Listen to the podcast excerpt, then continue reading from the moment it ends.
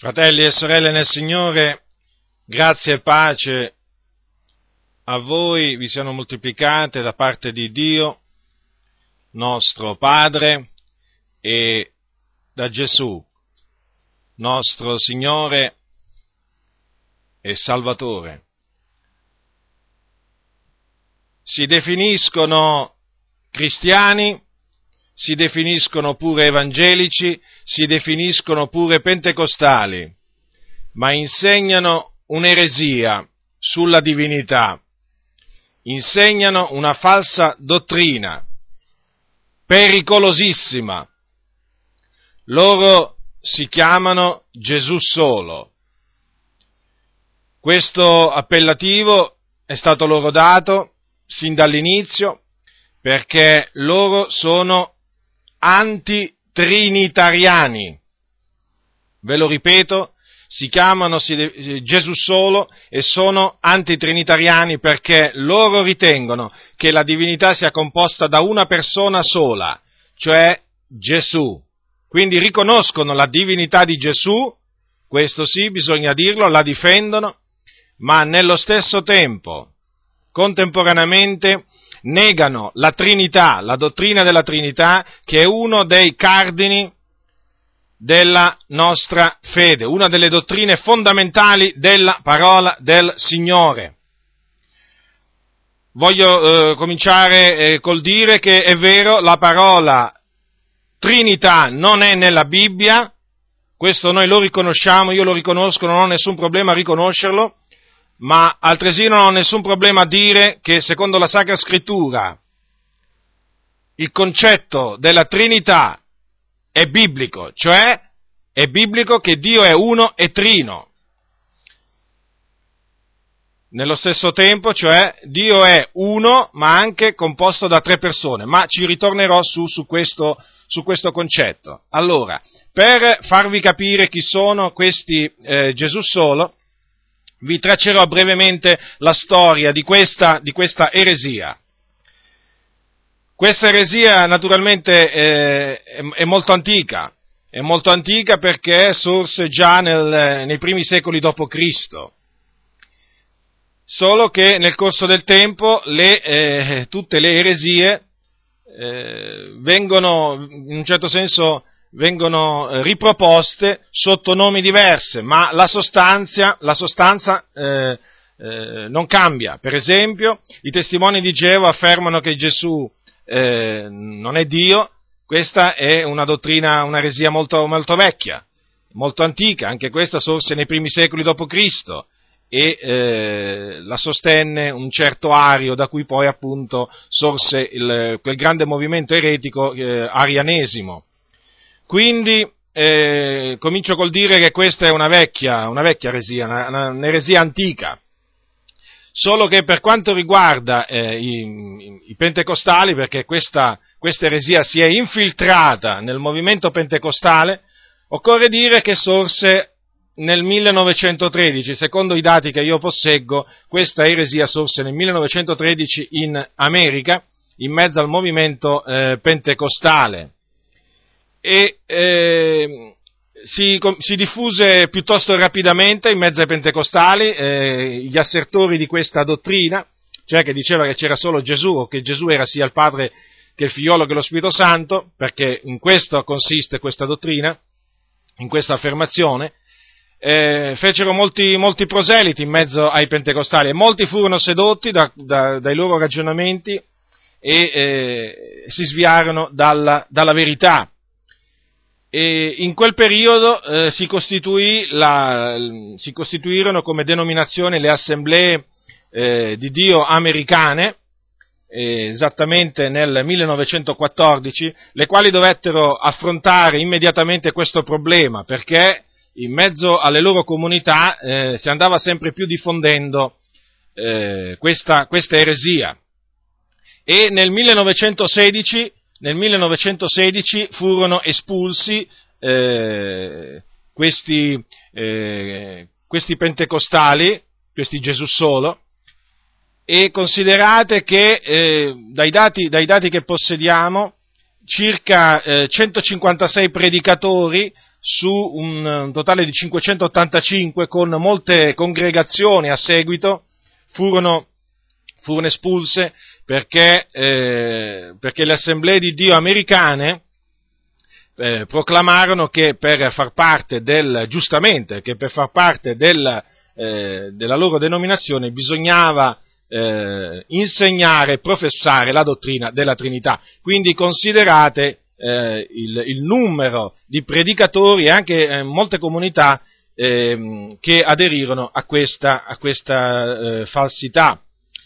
Ora, eh, naturalmente eh, sono sorte molte denominazioni di Gesù solo, cioè, per Gesù solo io intendo le, tutto il movimento che nega, di quei pentecostali che negano la, la Trinità, eh, però in mezzo, mm, cioè, questo movimento è costituito da varie denominazioni, sono diverse denominazioni, piccole e grandi, e nel mondo eh, sono circa, eh, secondo alcune stime, sarebbero 5 milioni i pentecostali antitrinitariani.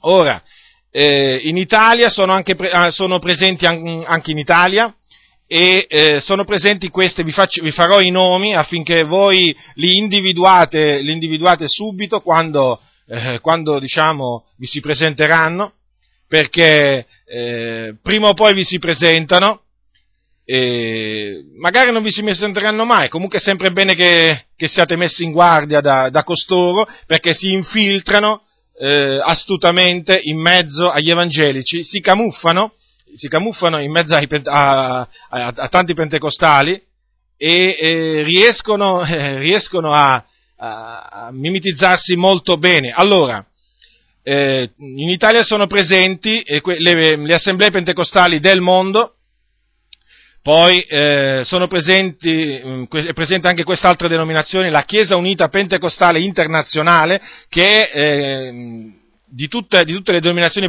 eh, di tutte le denominazioni eh, dei Gesù solo in, in Italia è la più, la più, numerosa, poi c'è l'Assemblea Apostolica della Fede in Cristo Gesù in Italia, oltre ad alcune chiese indipendenti. Allora, la, eh, le assemblee pentecostali del mondo hanno, hanno, come, sono, hanno la sede ad Aviano, in Pordenone, e sono formate principalmente da chiese afroamericane di lingua inglese in, in, misura minore da, da, chiese, da, chiese, italiane. Hanno diversi, diversi gruppi nel, per alcune città eh, d'Italia. Poi c'è appunto, come ho detto prima, la Chiesa Unita Pentecostale Internazionale, che è più, eh, quella che conta più membri, eh, viene detto, secondo le stime, che hanno circa un migliaio di membri in Italia. La sigla è u.p.c.i. UPCI. Eh, questa, ehm, questa, denominazione eh, dovrebbe avere come, eh, come, sovrintendente un certo Salvatore Arcidiacono, che ha la carica di sovrintendente della UPCI in Italia e la sede principale si trova a Milano. Comunque hanno eh, diverse, eh, diversi luoghi di culto dove si riuniscono in diverse parti in diverse regioni d'Italia. Eh, poi c'è l'Assemblea Apostolica della Fede in Cristo Gesù, e, mm, hanno la loro sede a Roma. Il, dall'ottobre del 2004 il presidente di questa denominazione è Luigi, un certo Luigi De Girolamo, e pastore di una chiesa eh, di, della provincia di, eh, di, Avellino. E anche questi hanno altre, altre comunità associate a loro. Poi abbiamo, ehm, abbiamo la chiesa, eh, così è chiamata, la chiesa del pastore Chinnici a Palermo.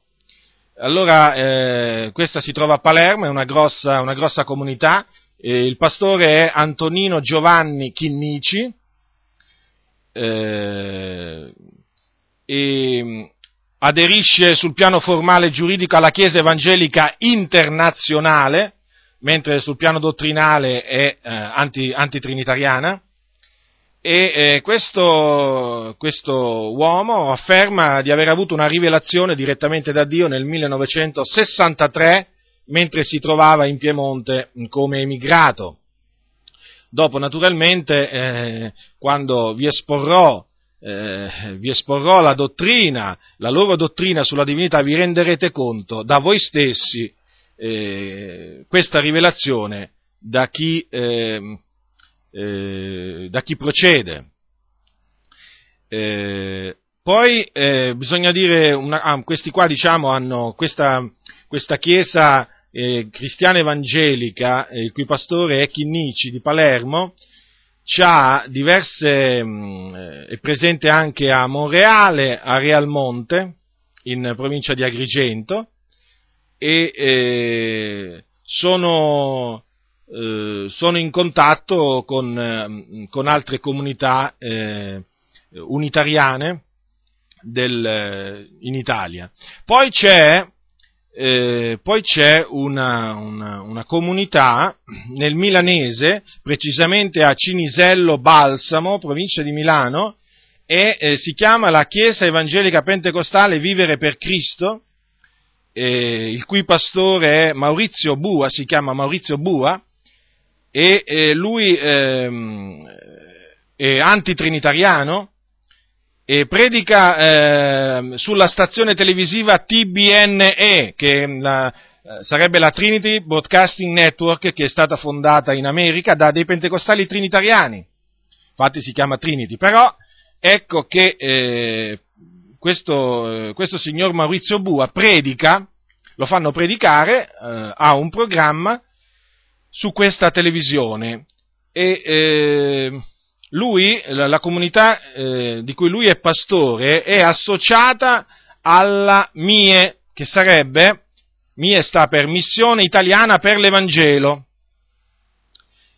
eh, che, eh, al, al, cui interno eh, la maggior parte dei membri è eh, trinitariana, solo che eh, ha pure que, questa, questa comunità che è appunto presieduta da un pastore antitrinitariano. Ora, eh, sul, loro, sul, loro, sito è espressamente detto, o meglio, era espressamente detto fino a pochissimi giorni fa, eh, ho fatto in tempo a, eh, eh a, salvare la pagina che avevo visitata, eh, era espressamente detto appunto che credevano nel, eh, nella dottrina dei Gesù solo. L'articolo di fede, l'articolo di fede eh, che vi, è, vi, era scritto è questo, che loro credono all'unità di Dio e che nella sua unità si è manifestato come Padre, Figlio e Spirito Santo. Questo è eh, il tipico modo di eh, presentare eh, il tipico modo di presentare da parte dei Gesù solo eh, della loro, dottri- eh, la loro dottrina appunto sulla divinità perché loro eh, generalmente usano il termine eh, si è, Dio si è manifestato perché loro ritengono che è, eh, il Padre, il Figlio e Spirito Santo sono tre manifestazioni e non tre persone. E vorrei farvi notare, a conferma appunto di questa posizione del signor Maurizio Bua, eh, che è una posizione apertamente antitrinitariana, eh, che eh, lui dice anche in una nota esplica, espli, esplicativa, noi confe, no, non confessiamo, allora, non confessiamo la parola Trinità perché non si trova nei, scritti, nei sacri scritti, ma essa è una parola coniata da Tertulliano da Cartagine nel 300 d.C. Poi io posseggo un documento eh, scritto da lui che eh, scaricai dal suo sito anni fa, eh, ce l'ho in forma cartacea, e eh, dove lui dice chiaramente queste parole. La Trinità è una dottrina che non ha alcun fondamento nelle scritture. Lo ripeto, lo ripeto, queste sono parole eh, presenti in un insegnamento in forma cartacea che io possiedo eh, del, eh, del signore Maurizio Bua, che dice la Trinità è una dottrina che non ha alcun fondamento nelle scritture. Perché ho voluto puntualizzare eh, a riguardo di Maurizio Bua eh, questo? Perché molti sono rimasti meravigliati anche tra i pastori quando hanno scoperto, per mezzo dei miei scritti, che il signor Maurizio Bua è antitrinitariano. Eh, ma eh, ci sono delle prove inconfutabili, delle, mh, mm, delle prove schiaccianti che lui lo sia e eh, basta comunque eh, chi vuole accertarsi di tutto ciò, basta che ci parla nel caso eh, lo dovesse incontrare. faccia, gli, gli faccia delle domande ben precise e poi si vedrà le risposte quali sono. Quindi ho voluto appunto eh, tracciarvi brevemente la storia di questa, di questa eresia e eh, parlarvi di alcuni eh, sostenitori di essa in, eh, in Italia. Ora, adesso eh, vi esporrò brevemente, cercherò di farlo brevemente, non è facile, rendetevi conto, non è facile esporre brevemente una, una falsa dottrina, perché eh, specialmente se sono, se sono dottrine eh, false complesse. Comunque, allora, la dottrina di Gesù solo sulla Trinità è la seguente. Allora, loro dicono, la Trinità non esiste. Eh, Dio è uno solo e indivisibile. Dio è assolutamente indivisibile uno, non ci sono essenziali distinzioni o divisioni nella sua eterna natura. Queste, queste dichiarazioni le ho, le ho, tratte da un libro inglese, eh, Doctrines of the Bible, scritto da eh, eminenti pastori, esponenti della, ehm, eh, antitrinitariani americani.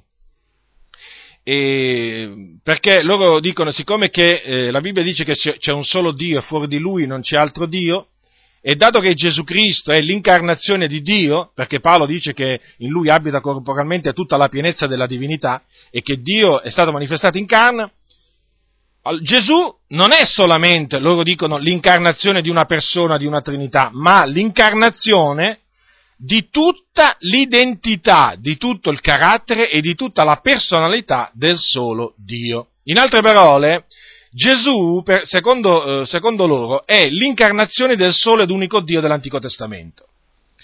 Ecco perché, secondo loro, dire che la divinità è formata da tre persone, cioè dal Padre, Figlio dello Spirito Santo, significa oltraggiare Dio, parlare contro Dio, perché loro dicono che Dio è indivisibile e in questa maniera, cioè affermando la Trinità, si, eh, si nega la sola e suprema divinità eh, di Gesù. Quindi è fondamentale eh, questa, questa, premessa, quello, cioè che loro dicono sulla Trinità. Ma allora, per costoro, il Padre, il Figlio e lo Spirito Santo, che cosa sono? Se non sono tre persone distinte, coeterne, che cosa sono? sono solo dei titoli differenti o uffici differenti dell'unico vero Dio, il cui nome è Gesù. O, detto in altre parole, per loro il Padre, il Figlio e lo Spirito Santo sono solo tre manifestazioni e non tre persone. Vorrei puntualizzare questo, perché nei loro discorsi sentirete spesso dire che loro credono in tre manifestazioni, ma non in tre persone. Ecco per esempio come un certo De- David Bernard, un eminente eh, pastore antitrinitariano della, della, eh, della, Chiesa Pentecostale Unita in America, eh, esprime questo concetto. Dice la Bibbia parla del Padre, Figliolo e Spirito Santo, ma essa non usa questi tre titoli per indicare tre persone nella divinità. Il solo Dio è il Padre di tutta la creazione, il Padre dell'unigenito figliuolo e il Padre dei credenti nati di nuovo. Il titolo del figliuolo si riferisce all'incarnazione di Dio. L'uomo Cristo fu letteralmente concepito dallo Spirito di Dio ed era dunque il figlio di Dio. Il titolo di Spirito Santo si riferisce a Dio in attività spirituale. Quindi i titoli di Padre, Figliolo e Spirito Santo descrivono i molteplici ruoli e le molteplici opere di Dio, ma non riflettono nella maniera più assoluta un'essenziale triplicità nella natura di Dio. Ora, eh, quindi Gesù, secondo costoro, è il Padre, è il Figlio e lo Spirito Santo. Loro quindi affermano l'unicità di Dio e la divinità di Gesù, ma escludono l'esistenza di Dio Padre quale persona distinta da Gesù Cristo, come anche l'esistenza dello Spirito Santo quale persona distinta da Gesù Cristo. Per loro c'è solo Gesù. Ecco appunto il, l'appellativo. Gesù solo, solo Gesù. Ora, adesso confuterò queste asserzioni, comincerò a confutare queste asserzioni. Ora, come ho detto prima, la parola Trinità non è nella Bibbia. La parola Trinità deriva dal latino Trinitas e fu una parola coniata da un certo Tertulliano di Cartagine, considerato uno dei cosiddetti padri della Chiesa. Per, appunto, perché lui coniò questo termine? Per esprimere il concetto che Dio è uno e trino. Infatti la parola eh, Trinitas significa la riunione di tre. Quindi quando noi, nel, quando noi, diciamo che crediamo nella Trinità, nella dottrina della Trinità, diciamo che crediamo nel, eh, nel concetto che Dio è uno ma è anche trino, formato da Dio Padre, eh, poi il figliuolo di Dio e lo Spirito Santo. I tre sono un solo Dio, sono un solo Dio, ma sono tre persone coeterne, ripeto, coeterne non c'è stato mai un periodo in cui il padre non, è, eh, non sia esistito, non c'è stato mai un periodo in cui il figliuolo non è esistito e non c'è stato mai un periodo in cui lo Spirito Santo non è esistito, perché tutti e tre sono Dio ed esistono da ogni eternità, coesistono da ogni eternità. Quindi questo è il eh, concetto della Trinità esposto eh, sia pure brevemente.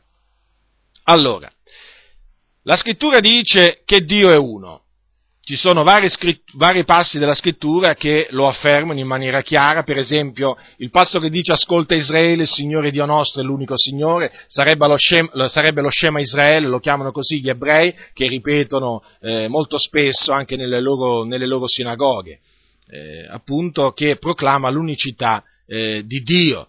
Poi c'è per esempio anche un passo in Isaia dove il Signore dice io sono l'Eterno e non ve n'è alcun altro, fuori di me non v'è altro Dio. Questo è scritto in Isaia al capitolo 45 versetto eh, 5. Poi eh, ricordiamoci delle, par- delle, parole che Gesù rivolse al Padre, eh, la notte in cui egli fu eh, tradito. E questa è la vita eterna, che che conoscano te, il solo vero Dio, e colui che tu hai mandato, Gesù Cristo. Poi Paolo dice ai Romani, vi è un, so, vi è un Dio solo, il quale giustificherà il circonciso per fede, l'incirconciso parimente mediante la fede. Poi dice a Timoteo, v'è un solo Dio ed anche un solo mediatore fra Dio e gli uomini, Cristo Gesù uomo. Ai Corinzi poi dice, per noi c'è un Dio solo, il Padre dal quale sono tutte le cose e noi per la gloria sua. Quindi, la scrittura è chiara, c'è un Dio solo. Ma come bisogna intenderla questa unicità di Dio? Nel senso, bisogna credere che la divinità è formata da una sola persona? Avalla questo la Sacra Scrittura? No, questo la, la Scrittura non lo avalla, non lo avalla nella maniera più assoluta, perché la Scrittura insegna che la divinità è composta dalla persona di Dio Padre, dalla persona di Dio Figliuolo e dalla persona di Dio Spirito Santo. Tre persone distinte ma unite, formanti un solo Dio da ogni eternità.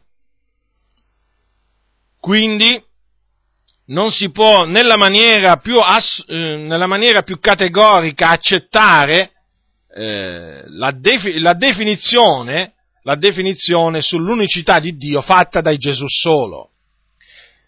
Perché quella fatta dai Gesù solo va apertamente contro l'insegnamento della Sacra Scrittura. Vorrei anche dire che il concetto della Trinità eh, è, eh, è, stato rivelato da Dio eh, nel Nuovo Testamento soprattutto. Perché nell'Antico Testamento ci sono dei passi che eh, sottintendono la Trinità, ma non sono i riferimenti alla Trinità nell'Antico Testamento non sono così espliciti come lo sono nel Nuovo Testamento.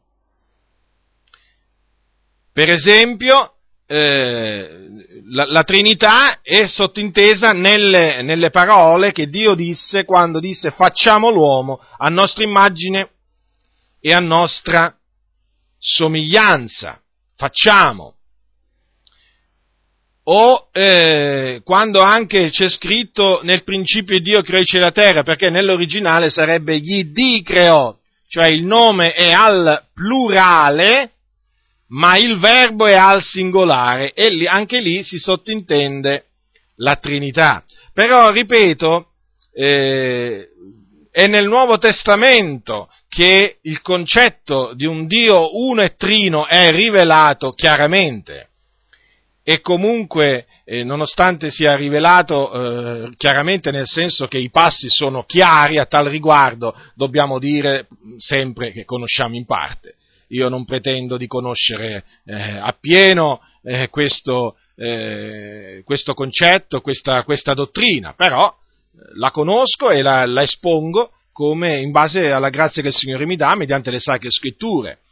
Ora, cominciamo adesso a vedere alcuni passi appunto nel Nuovo Testamento in cui il concetto della Trinità è palesemente esposto. Cominciamo da Matteo capitolo 3 versetto 16 queste parole riguardano il battesimo di Gesù. Matteo capitolo 3, versetto 16. Allora, quando, dopo che Gesù fu battezzato da Giovanni Battista eh, nel Giordano, è scritto, e Gesù, tosto che fu battezzato, salì fuori dell'acqua, ed ecco i cieli s'apersero, ed egli vide lo Spirito di Dio scendere come una colomba e venire sopra lui. Ed ecco una voce dai cieli che disse, questo è il mio diletto figliolo nel quale mi sono compiaciuto. Ora, in questo evento verificatosi al Giordano, vediamo chiaramente il padre che ha parlato dal cielo, il figliuolo che era sulla terra e lo Spirito di Dio che è sceso su di lui in forma corporea a guisa di colomba. Ecco il concetto di eh, un Dio uno e trino eh, in, questo, in, questo, evento, è palese, eh, è palese, la Trinità qui è palese. Ora eh, prendiamo anche eh, il, quest'altro, eh, quest'altro, passo, che è, eh, sono parole che Gesù disse la notte che fu tradito. Prendete eh, Giovanni capitolo 14, Giovanni capitolo 14, versetto, versetto 16. Gesù disse ai suoi discepoli, e io pregherò il Padre ed egli vi darà un altro consolatore perché stia con voi in perpetuo lo spirito della verità che il mondo non può ricevere, perché non lo vede e non lo conosce. Anche qui il concetto della Trinità è eh, chiaro, perché Gesù che era sulla terra pregò il Padre che era in cielo affinché mandasse un altro consolatore ai suoi discepoli, perché? Perché lui stava per ritornare al Padre che lo aveva mandato e quindi c'era bisogno di qualcuno che eh, rimanesse in perpetuo con i suoi discepoli, perché Gesù aveva finito eh, la, la, sua missione sulla terra e quindi doveva tornare al, al Padre e quindi Gesù eh, pregò il Padre e il Padre poi diede un altro consolatore, che è appunto lo Spirito Santo. Ecco, anche qui il, il concetto della, della, della, Trinità. Andiamo poi a, ad alcune parole che Gesù eh, rivolse ai suoi discepoli poco prima di essere assunto in cielo dopo che egli risuscitò, apparve ai suoi discepoli, parlò con loro eh, per 40 giorni e durante questi 40 giorni parlò con loro delle cose relative al regno di Dio. Ecco, ecco che cosa c'è scritto, ecco tra, tra, le cose che Gesù disse loro, troviamo anche queste. Al capitolo 28 di Matteo, prendete eh, Matteo, capitolo 28, leggiamo. Allora, capitolo 28, eh, versetto 18. Gesù, accostatosi, parlò loro dicendo, ogni potestà mi è stata data in cielo e sulla terra. Andate dunque, ammaestrate tutti i popoli, battezzandoli nel nome del Padre e del Figliolo e dello Spirito Santo, insegnando loro ad osservare tutte quante le cose che vi ho comandate. Ed ecco, io sono con voi tutti i giorni, sino alla fine dell'età presente. Quindi, Qui vediamo un comando che è quello eh, che Gesù rivolse ai suoi discepoli, eh, che concerne il battesimo. Lui eh, comandò ai suoi di andare a maestrare tutti i popoli, eh, letteralmente sapere eh, sarebbe eh, di fare discepoli di tutti i popoli, tra tutti i popoli, e questi discepoli dovevano essere battezzati nel nome del Padre, poi nel nome del Figliuolo e nel nome dello Spirito Santo. Quindi tre persone, non tre titoli, non tre titoli, non tre uffici, ma tre persone. Fossero stati tre uffici o tre titoli, Gesù non avrebbe, non avrebbe menzionato, non avrebbe menzionato sia il, il, Padre che il Figliolo e che lo Spirito Santo. Quindi tre persone, anche qui l, vediamo chiaramente esposto il, l, esposta la dottrina della, della Trinità. Ora eh, prendiamo anche Romani capitolo 8 versetto 11. Romani capitolo 8 versetto 11. L'apostolo, l'apostolo Paolo dice ai santi di Roma, e se lo spirito di colui che ha risuscitato Gesù dai morti abita in voi, colui che ha risuscitato Cristo Gesù dai morti vivificherà anche i vostri corpi mortali per mezzo del suo spirito che abita in voi. Notate bene, colui che ha risuscitato Cristo Gesù dai morti è il Padre, Cristo Gesù è colui, il figlio che è stato risuscitato e poi c'è lo Spirito Santo che abita in noi. Anche qui c'è la Trinità. Prendiamo anche 1 Corinzi capitolo 12, dove l'Apostolo Paolo parla dei doni spirituali e eh, all'inizio, al versetto capitolo 12, versetto 4, al versetto 4 dice l'Apostolo queste parole. Or vi è diversità di doni, ma vi è un medesimo spirito, e vi è diversità di ministeri, ma non v'è che un medesimo Signore e vi è varietà di operazioni, ma non v'è che un medesimo Iddio, il quale opera tutte le cose in tutti. Anche qui notate chiaramente, notate chiaramente, è menzionato lo Spirito, è menzionato il Signore, che è Gesù Cristo, e poi è menzionato Iddio. Vedete? La Trinità, ancora una volta, la riscontriamo nelle sacre scritture. Poi eh, prendete anche secondo Corinzi le ultime parole dell'Apostolo Paolo eh, che scrisse alla, nella seconda epistola ai Corinzi, ai santi di Corinto, che eh, conoscete sicuramente molto bene, o meglio lo spero, capitolo, eh, capitolo 13, secondo Corinzi, versetto 13. La grazia del Signore Gesù Cristo e l'amore di Dio e la comunione dello Spirito Santo siano con tutti voi. Anche qui abbiamo Dio Padre, eh, il Signore Gesù Cristo e lo Spirito Santo menzionati separatamente come appunto tre persone. Poi prendiamo Efesini, Paolo agli Efesini, al capitolo 4, ecco che cosa dice eh, capitolo 4 a partire dal versetto 4. V'è un corpo unico ed un unico spirito, come pure siete stati chiamati ad un'unica speranza, quella della vostra vocazione. V'è un solo Signore, una sola fede, un solo battesimo, un Dio unico e Padre di tutti, che è sopra tutti, fra tutti ed in tutti. Ora, avete notato? Paolo cita lo Spirito Santo, poi eh, il Signore Gesù Cristo e poi Dio Padre. Ancora una volta i tre le tre persone divine della divinità, che compongono, che formano la divinità. Anche qui è evidente la Trinità. Ora, è evidente che davanti a, queste, davanti a questi eh, versetti della parola del Signore non si può che, eh, non si può che riscontrare, non si può che riconoscere che le affermazioni dei Gesù solo a riguardo eh, dell'unità di Dio sono false, sono false. Non hanno eh, nessun fondamento nella Sacra Scrittura e sono quindi da rigettare categoricamente, senza esitazioni, senza esitazione. Se doveste incontrare qualcuno di questi Gesù solo, sappiatelo, sappiatelo molto bene, lui cerca di sedurvi con dei vani ragionamenti, non importa quali passi prenderà, sappiate che lui cercherà di sedurvi, di farvi accettare una falsa dottrina, una dottrina antibiblica. Quindi quello che dovete fare è ammonirlo, ammonirlo severamente e lasciarlo perdere.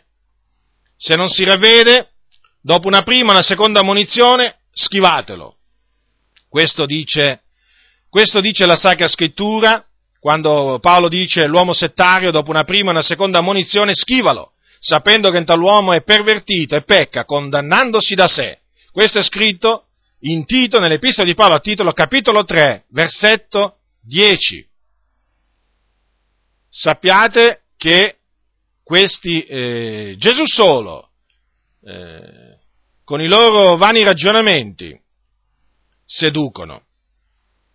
Quindi abbiamo visto che il concetto di un Dio uno e trino, cioè di un Dio eh, che è formato dal Padre e dal Figlio dello Spirito Santo, è biblico. Questa unità, per eh, spiegarvela in altri termini, è, per usare un'altra espressione, un, un'unità composita. Si può usare anche questa, questa espressione. E per farvi, per farvi un paragone eh, con, nella Bibbia, è come l'unità che esiste tra marito, tra marito e moglie. Ora, che cosa disse Dio dopo che eh, formò la donna dopo che la menò all'uomo. Disse così, perciò l'uomo lascerà suo padre e sua madre, si unirà alla sua moglie e saranno una stessa carne. Ora, è evidente che quello una stessa carne, si, mm, con espressioni una stessa carne, non si intende dire che sono una stessa persona. Sono una stessa carne, eh, possiamo dire sono uno, ma sono due persone. Quindi, quando noi diciamo che il Dio è uno, intendiamo dire, intendiamo dire che è uno ma anche trino, cioè è formato sia dal Padre, dal Figliuolo e dallo Spirito Santo, un'unità composita. Adesso passerò a eh, esporvi brevemente la dottrina di Gesù solo su Gesù. E sì, perché eh, loro parlano di Gesù e come se parlano di Gesù. Eh, sono anche molto zelanti, devo dire, eh? sono anche molto zelanti tal- eh, taluni di loro, ma presentano un Gesù proprio diverso, un Gesù diverso da quello che presenta la Sacra Scrittura.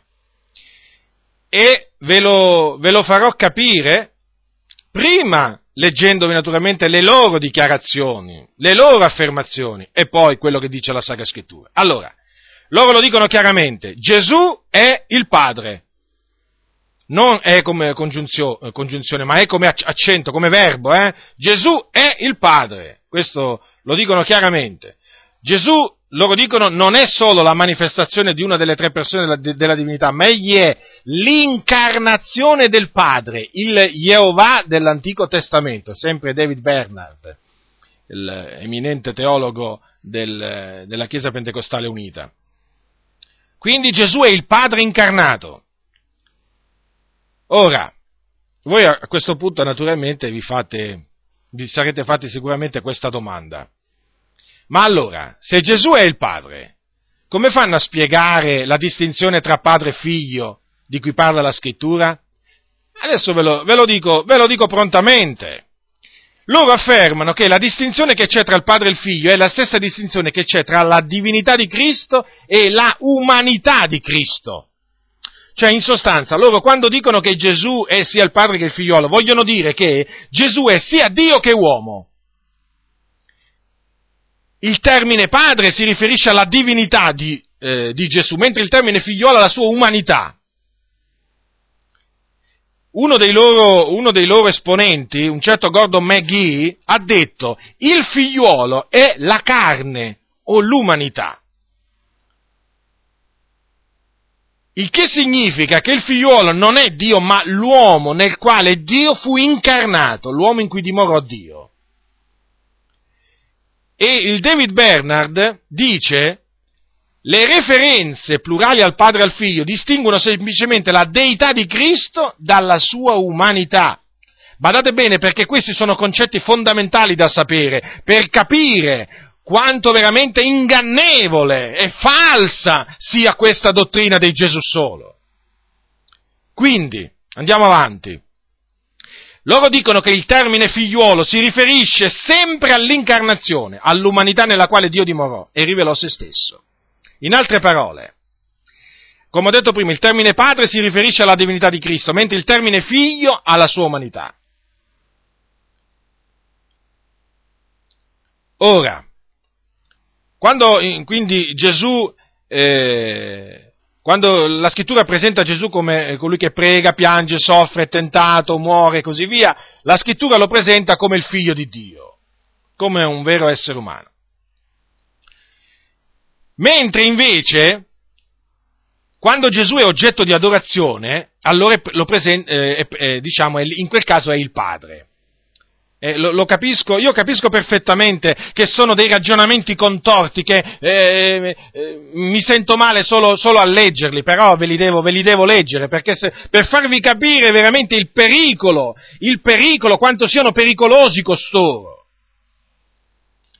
Quindi la conseguenza, la conseguenza, di questo ragionamento che fanno in Gesù solo qual è? Che la relazione tra il padre e il figliuolo non è una relazione tra due persone, ma la relazione tra due nature diverse, quella divina e quella umana che in Cristo erano unite. Ora, adesso badate bene a questo.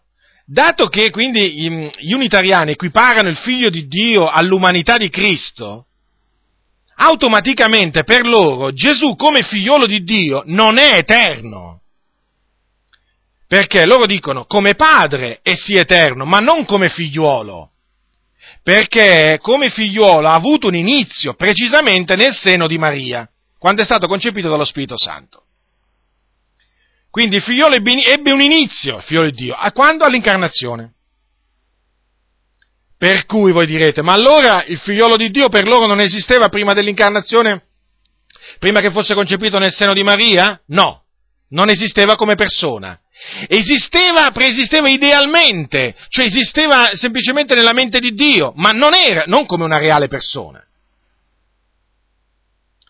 Questo è un, eh, è un qualcosa di fondamentale da tenere presente, perché altrimenti non si può capire, non si può capire la pericolosità di questa, eh, di questa dottrina. E poi naturalmente loro dicono che Gesù è, eh, è, lo Spirito Santo, è anche lo Spirito Santo, ma su questo ci torneremo, ci torneremo, dopo. Allora, adesso passerà la confutazione di quest'altra diavoleria che dicono, di quest'altre diavolerie che eh, escono dalle loro bocche. Allora, cominciamo col dire, Gesù non è il Padre. Gesù è il figlio del Padre, ma assolutamente non è il Padre. Bisogna dirlo chiaramente questo. Allora, andiamo a Matteo, dove, che vi ho citato prima. Allora, al battesimo di Gesù. Andiamo al battesimo di Gesù. Allora, la scrittura, come uh, vi ho letto prima, dice che dopo che Gesù fu battezzato, lo Spirito di Dio scese su lui in forma corporea a guisa di colomba. E venne una voce dal cielo che disse, questo è il mio diretto figliolo nel quale mi sono compiaciuto. Ora, di chi era quella voce? Chi parlò? Chi parlò? Chi parlò? Se il Padre è solo un titolo, se Gesù è sia il Padre che il Figlio che lo Spirito Santo, ma di chi era quella voce? Di Gesù non era. È una voce che venne dai cieli, la scrittura dice, dai cieli, quindi dall'alto. Gesù era in basso, sulla terra, ma quella voce venne dai cieli, dall'alto. Di chi era quella voce? del Padre, di Dio Padre. Il Padre del nostro Signore Gesù Cristo, che mentre Gesù era sulla terra, era in cielo, è ancora in cielo naturalmente. Quindi, evidente, Gesù non era il Padre. E Gesù, ancora oggi, non è il Padre. Ora, loro dicono loro sostengono giustamente come noi che lì al, al, al Giordano Gesù fu unto di Spirito Santo. Ma allora, se Gesù fu unto di Spirito Santo e nel Salmo 45, prendete il Salmo 45, che è fondamentale per turare la bocca a costoro, dico, nel Salmo 45 c'è scritto riguardo al figliuolo, 40, Salmo 45 versetto 7, tu ami la giustizia e odi l'impietà. Perciò il Dio, l'Iddio tuo, ti ha unto d'olio di letizia a preferenza dei tuoi colleghi. Ora, vi vorrei fare notare questo. Qui dice, qui chiama il, la scrittura chiama il figliolo di Dio, il Dio. Perché questo passo è un passo che si riferisce all'unzione che, eh, che Gesù eh, avrebbe, avrebbe eh, diciamo, ricevuto, il Cristo, che il Cristo avrebbe ricevuto. Ora, notate, il Dio, l'Iddio tuo ti ha unto d'olio di letizia, ma allora quanti Dii ci sono? Eh, cioè, qui la scrittura dice che il Dio fu unto dal suo Dio. Non c'è contraddizione, perché quando il, eh, il primo il Dio è Gesù, figlio di Dio, Dio benedetto in eterno. Quando poi dice l'Iddio tuo ti ha unto, beh, lì parla del Padre, Dio Padre. È evidente quindi che ci sono due persone. Due persone, il figlio e il padre. Non sono la medesima persona. Teneteli eh, bene a mente questi passi, fratelli, perché quando incontrerete Gesù solo, avrete bisogno di questi passi. Quindi Gesù non poteva essere il Padre. Andiamo sul monte, sul monte santo, sul monte in cui Gesù fu trasfigurato, dinanzi ai suoi discepoli, Pietro, Giacomo e Giovanni. Allora, capitolo 17 di Matteo, è scritto che eh, dopo che apparvero Mosè ed Elia, che parlavano con, eh, con Gesù, dice così, capitolo 17, versetto 5, mentre egli parlava ancora, cioè mentre, mentre Pietro parlava ancora in questo caso perché eh, aveva rivolto delle parole a Gesù, ecco una nuvola luminosa li coperse della sua ombra, ed ecco una voce dalla nuvola che diceva, questo è il mio diletto figliuolo nel quale mi sono compiaciuto, ascoltatelo. Di nuovo la stessa domanda, ma di chi era quella voce? Di chi era quella voce? Di Gesù non poteva essere. Gesù era là, trasfigurato, ma quella voce non era di Gesù, veniva dal cielo, anche questa, dalla nuvola, qui c'è scritto. Questo è il mio diletto figlio nel quale mi sono compiaciuto ascoltare. E di chi era quella voce? Di Dio Padre. Ancora una volta vediamo chiaramente che Gesù non poteva essere Dio Padre, non poteva essere il Padre, ma una persona distinta dal Padre. Gesù era il figlio del Padre.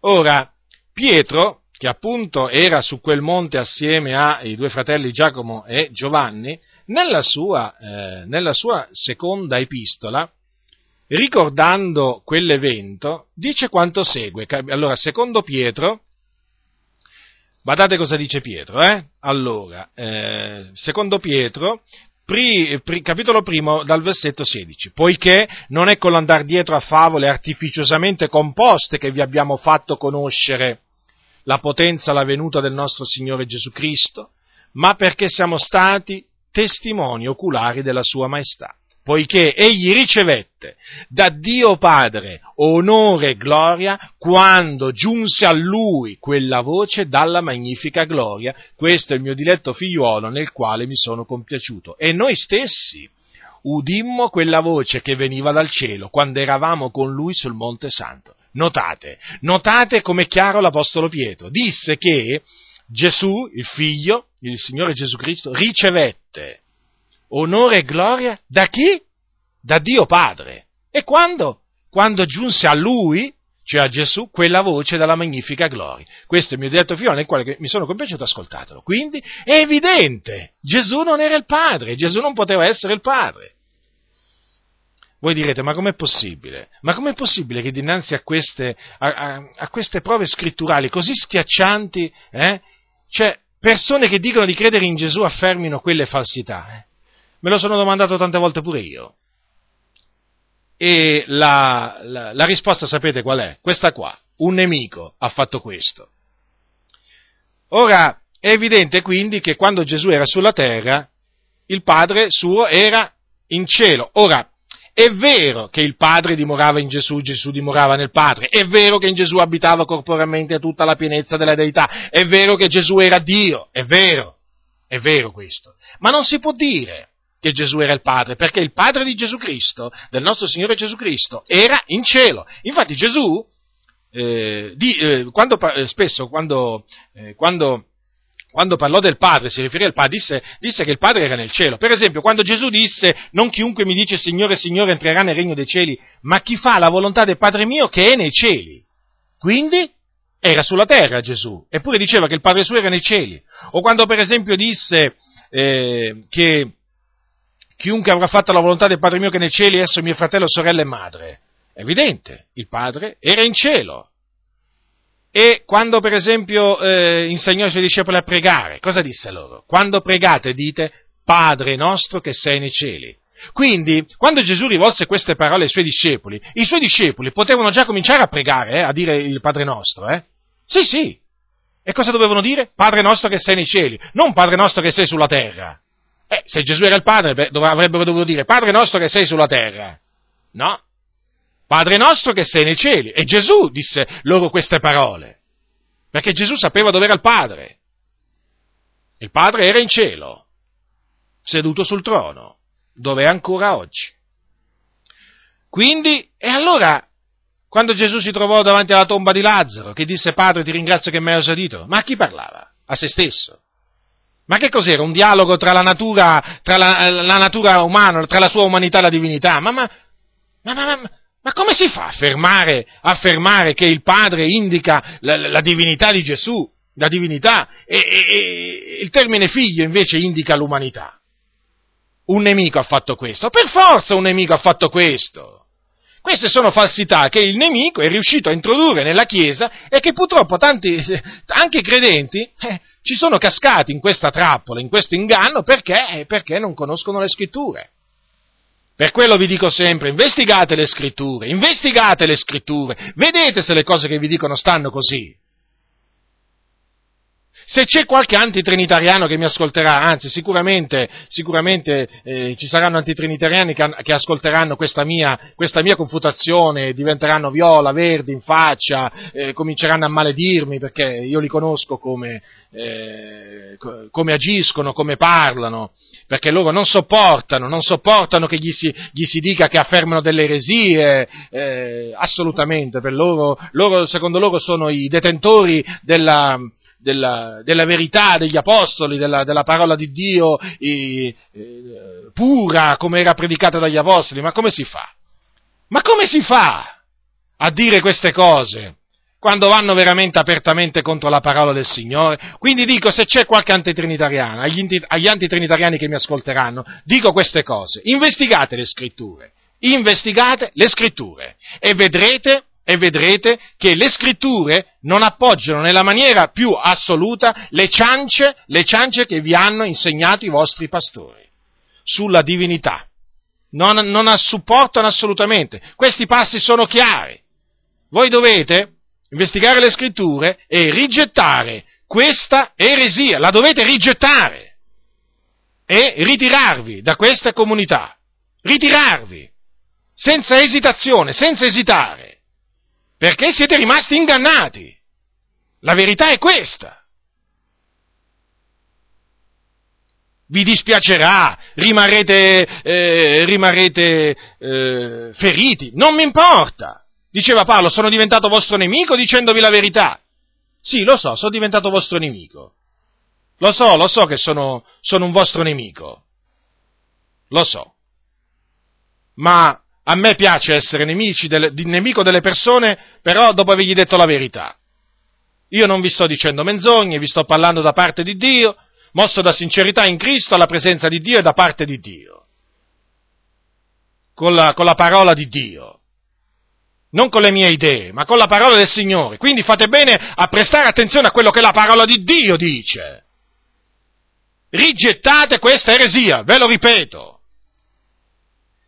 Ora, Andiamo ad altri passi che fanno capire che eh, Gesù non è il Padre. Prendiamo per esempio 1 Corinzi, 1 Corinzi capitolo 15, versetto 22.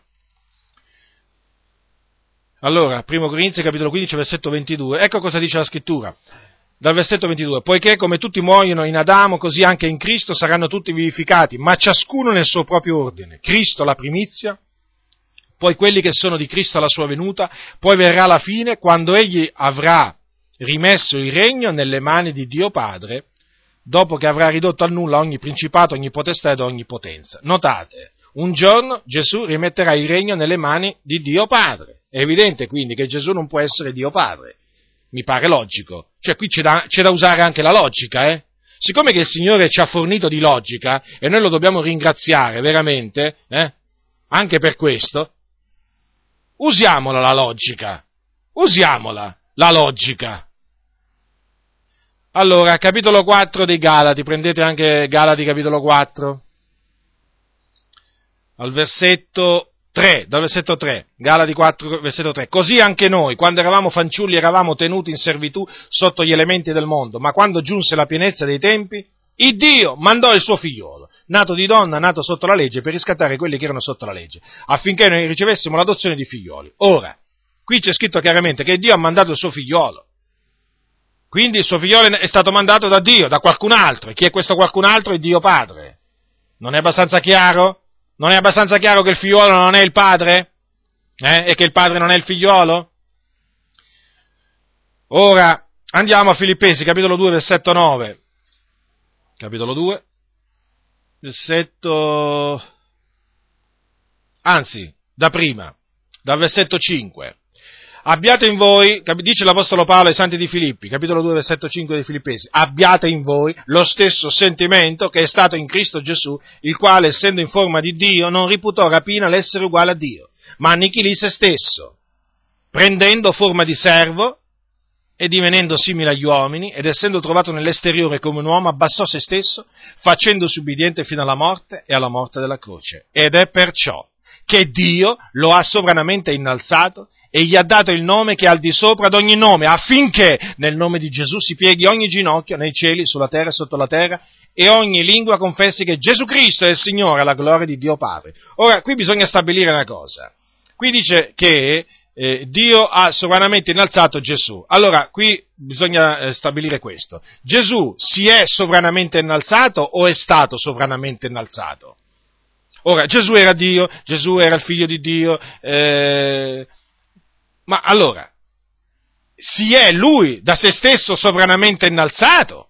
O qualcun altro lo ha sovranamente innalzato? Bene, secondo quanto dice l'Apostolo Paolo, ispirato dallo Spirito Santo, Gesù, il figlio, fu innalzato sovranamente da qualcun altro. E chi è questo qualcun altro? Dio Padre il quale lo ha sovranamente innalzato perché appunto Gesù si è umiliato, si è fatto ubbidiente, ubbidiente fino alla morte della croce, e lo ha sovranamente innalzato e gli ha dato il nome che è al di sopra di ogni altro nome. Ma l'ha ricevuto Gesù il nome che è al di sopra di ogni altro nome.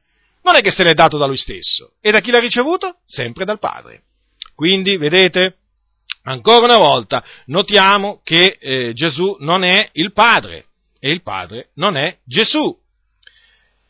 Per esempio, prendiamo adesso, prendiamo adesso eh, queste semplici parole di Giacomo all'inizio della sua epistola, dopo un versetto, un breve versetto.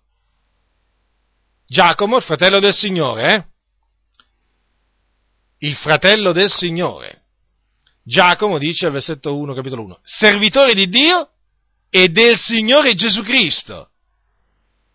Quindi Giacomo serviva sia Dio che al Signore Gesù, due persone quindi.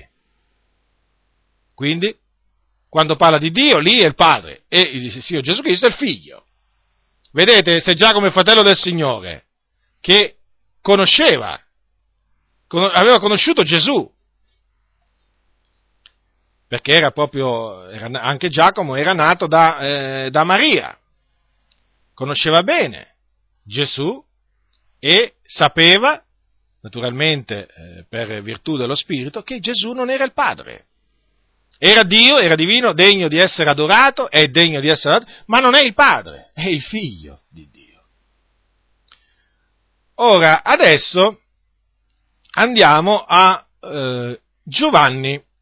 Giovanni, Giovanni l'Apostolo, il discepolo che Gesù amava. Ascoltate cosa dice Giovanni all'inizio della sua prima epistola, eh, 1, capitolo 1, versetto 3. Quello dico che abbiamo veduto e udito, noi l'annunziamo anche a voi, affinché voi pure abbiate comunione con noi.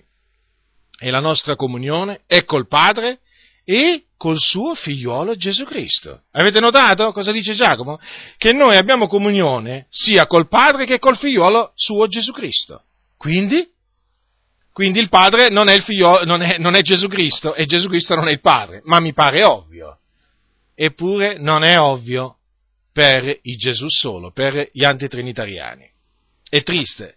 A me mi si spezza il cuore, fratelli. Eh, cioè io confuto, prendo piacere nella confutazione perché so che, di fare una cosa gradita al Signore, ma vi posso assicurare che al pensiero che queste anime siano rimaste ingannate dal diavolo mi si spezza il cuore. Io quello che faccio è veramente in vista della loro liberazione, cioè il mio desiderio è che questi antitrinitariani, questi Gesù solo, pastori, non pastori, proprio escano da questo laccio del nemico.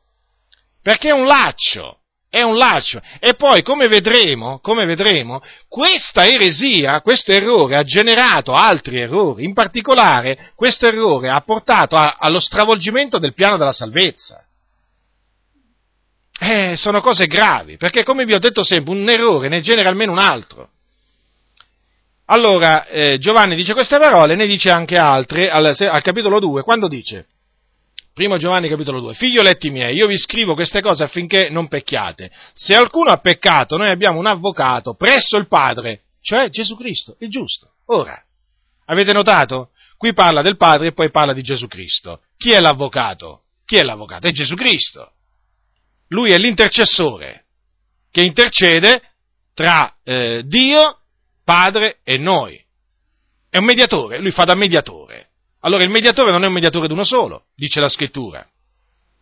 Quindi è evidente, Gesù intercede per noi presso il Padre. Gesù è il nostro avvocato presso il Padre, quindi Gesù non è il Padre. Allora adesso, per confermarvi ulteriormente che Gesù non è il Padre, vi vorrei eh, parlare di, questo, eh, di, questa cosa. Voi sapete che, eh, secondo quanto era stato detto lo, da, dallo Spirito per bocca di Davide, il Cristo, il Signore, doveva essere assunto alla destra di Dio. E questa predizione si avverò. Allora, prendiamo il Salmo 110, dove appunto c'è questa predizione. È una delle tante predizioni che concernono il Cristo di Dio, che naturalmente nella pienezza dei tempi si è adempiuta. Allora, eh, Salmo 110, vers, dal versetto 1. L'Eterno, cioè Yahweh, ha detto al mio Signore, siedi alla mia destra finché io abbia fatto dei tuoi nemici lo sgabello dei tuoi piedi. Ora, queste parole si sono adempiute perché in Gesù, in Gesù di Nazareth, perché come voi sapete, Gesù, secondo quanto dice eh, Marco, prendete Marco, Evangelo scritto da Marco, eh, allora, capitolo 16, versetto 19. Il Signore Gesù dunque, dopo aver loro parlato, fu assunto nel cielo e sedette alla destra di Dio. Ora, se c'è scritto, se c'è scritto che Yahweh, colui che è, ha detto al Signore, al nostro Signore, siedi alla mia destra finché io abbia posto i tuoi nemici per sgabere i tuoi piedi. Ora, ma cosa ci vuole a capire, cosa ci vuole a capire che se Gesù è seduto alla destra di Dio, colui che è seduto alla sua sinistra è Dio? Ma ci vuole tanto? Non ci vuole tanto, usiamo la logica. Se qualcuno è seduto alla mia destra, evidentemente io non sono lui e lui non è me. Quindi Gesù non può essere Dio Padre. Quindi Gesù fu assunto in cielo alla destra della maestà. Lo vide Stefano, prendiamo Stefano. Stefano che ha visto Gesù alla destra, alla destra de, di Dio, alla destra del Padre. Atti 7, Atti 7, capitolo 7, al versetto 55, poco prima che eh, Stefano fosse lapidato a motivo di Gesù, la scrittura dice così, che egli, essendo pieno dello Spirito Santo, fissati gli occhi al cielo, vide la gloria di Dio e Gesù che stava alla destra di Dio e disse, ecco, io vedo i cieli aperti e il figliolo dell'uomo in piedi alla destra di Dio. Ora, fratelli, in questo caso Gesù si è alzato, perché noi sappiamo che Gesù è seduto alla destra di Dio, ma in questo caso eh, bisogna dire eh, quello che ha detto Stefano, che era in piedi. Quindi Stefano vide il Dio, cioè vide Dio, allora vide colui che sedeva sul trono, perché nessuno ha mai visto il Dio, Dio non si può vedere, vide colui che sedeva sul trono e Gesù, il figlio dell'uomo, alla sua destra in piedi. È evidente quindi che non confuse l'uno per l'altro. Ancora una volta, una chiara dimostrazione biblica che Gesù non è il Padre. Ora, la scrittura dice che è risuscitato alla destra di Dio ed anche intercede per noi. Ma allora vi faccio questa domanda. Se Gesù intercede per noi, lo stesso concetto che ho espresso, che ho espresso poco fa, cioè il nostro mediatore. E il mediatore non è un mediatore di uno solo. Cioè il mediatore è uno che, che media tra uno e l'altro, tra due persone. Voglio dire, ma allora, quando noi preghiamo il Dio nel nome di Gesù, cosa facciamo noi? Noi ci rivolgiamo al Padre, però chiedendo appunto al Padre delle cose nel nome del suo figliolo. Quindi è evidente che il Padre non è il suo figliolo e il suo figliolo non è il Padre perché noi ci accostiamo a Dio Padre per mezzo di Gesù, il suo figliuolo. Noi quando preghiamo chiediamo le cose al Padre nel nome del figliuolo. E quindi questo loro discorso, questo discorso di Gesù solo, che il Padre indica la natura divina di Cristo, il termine figliuolo invece la sua natura umana, ma crea una confusione terribile crea una confusione terribile. Affermazioni assurde, assurde. Ecco perché eh, bisogna conoscere la Sacra Scrittura, per non rimanere ingannati da queste, da queste ciance, da queste, eh, da queste falsità. E poi vi voglio citare un altro, un altro, un altro passo, questa volta nell'Apocalisse fu Giovanni ad avere, ad avere una visione, e ascoltate Ascoltate che cosa dice Giovanni al capitolo 5, versetto 6. Poi vidi in mezzo al trono e alle quattro creature viventi e in mezzo agli anziani un agnello in piedi, che pareva essere stato immolato ed aveva sette corna e sette occhi, che sono i sette spiriti di Dio, mandati per tutta la terra. Ed esso venne e prese il libro dalla destra di colui che sedeva sul trono. Ora, avete notato? l'agnello prese il libro dalla destra di colui che sedeva sul trono, che era Dio Padre. È così evidente. Gesù è una persona distinta dal Padre e il Padre è una persona distinta dal, dal figliolo. Quindi i ragionamenti di Gesù solo sul termine padre, sul, ter, sul termine figliolo, sono proprio da rigettare in maniera categorica, senza pensarci nemmeno proprio subito, perché sono follia. Ora, adesso vi vorrei, eh, vi vorrei citare due passi in particolare presi dagli, dai Gesù solo per sostenere che Gesù è il Padre. Ve ne prenderò solo due. Eh. Allora, Giovanni capitolo 14, versetto 9, sono le parole di Gesù che sicuramente voi conoscete. Allora, Giovanni capitolo 14, allora prendete Giovanni, capitolo 14, versetto 9. Allora la, la, la, richiesta fu quella di Filippo, no? Signore, mostraci il Padre e ci basta. Gesù gli disse, da tanto tempo sono con voi e tu non mi hai conosciuto, Filippo. Chi ha veduto me ha veduto il Padre. Come mai dici tu, mostraci il Padre? Ora, di prima acchitto sembrerebbe, sembrerebbe che i Gesù solo hanno ragione. Ecco, Ecco dicono, vedete, Gesù era il Padre, ha detto, chi ha visto me ha visto il Padre, ma vuole dire, que- vuole dire questo Gesù? Ma se Gesù avesse voluto dire che lui era il Padre, eh, eh, allora come mai c'è scritto nessuno ha mai veduto il Dio? Eh, cioè, nel senso, nessuno ha mai veduto Dio Padre? Eh, è evidente quindi che lì non, eh, Gesù non vuole dire che chi ha visto lui ha visto il Padre in persona, eh, intendiamoci, perché il Padre era in cielo quando Gesù era, era sulla terra, Gesù, il Padre è ancora in cielo, seduto sul trono. Quindi bisogna stare attenti quando... E allora, voglio dire, e se, se e come dicono loro, come mai Gesù ha detto il Dio è spirito?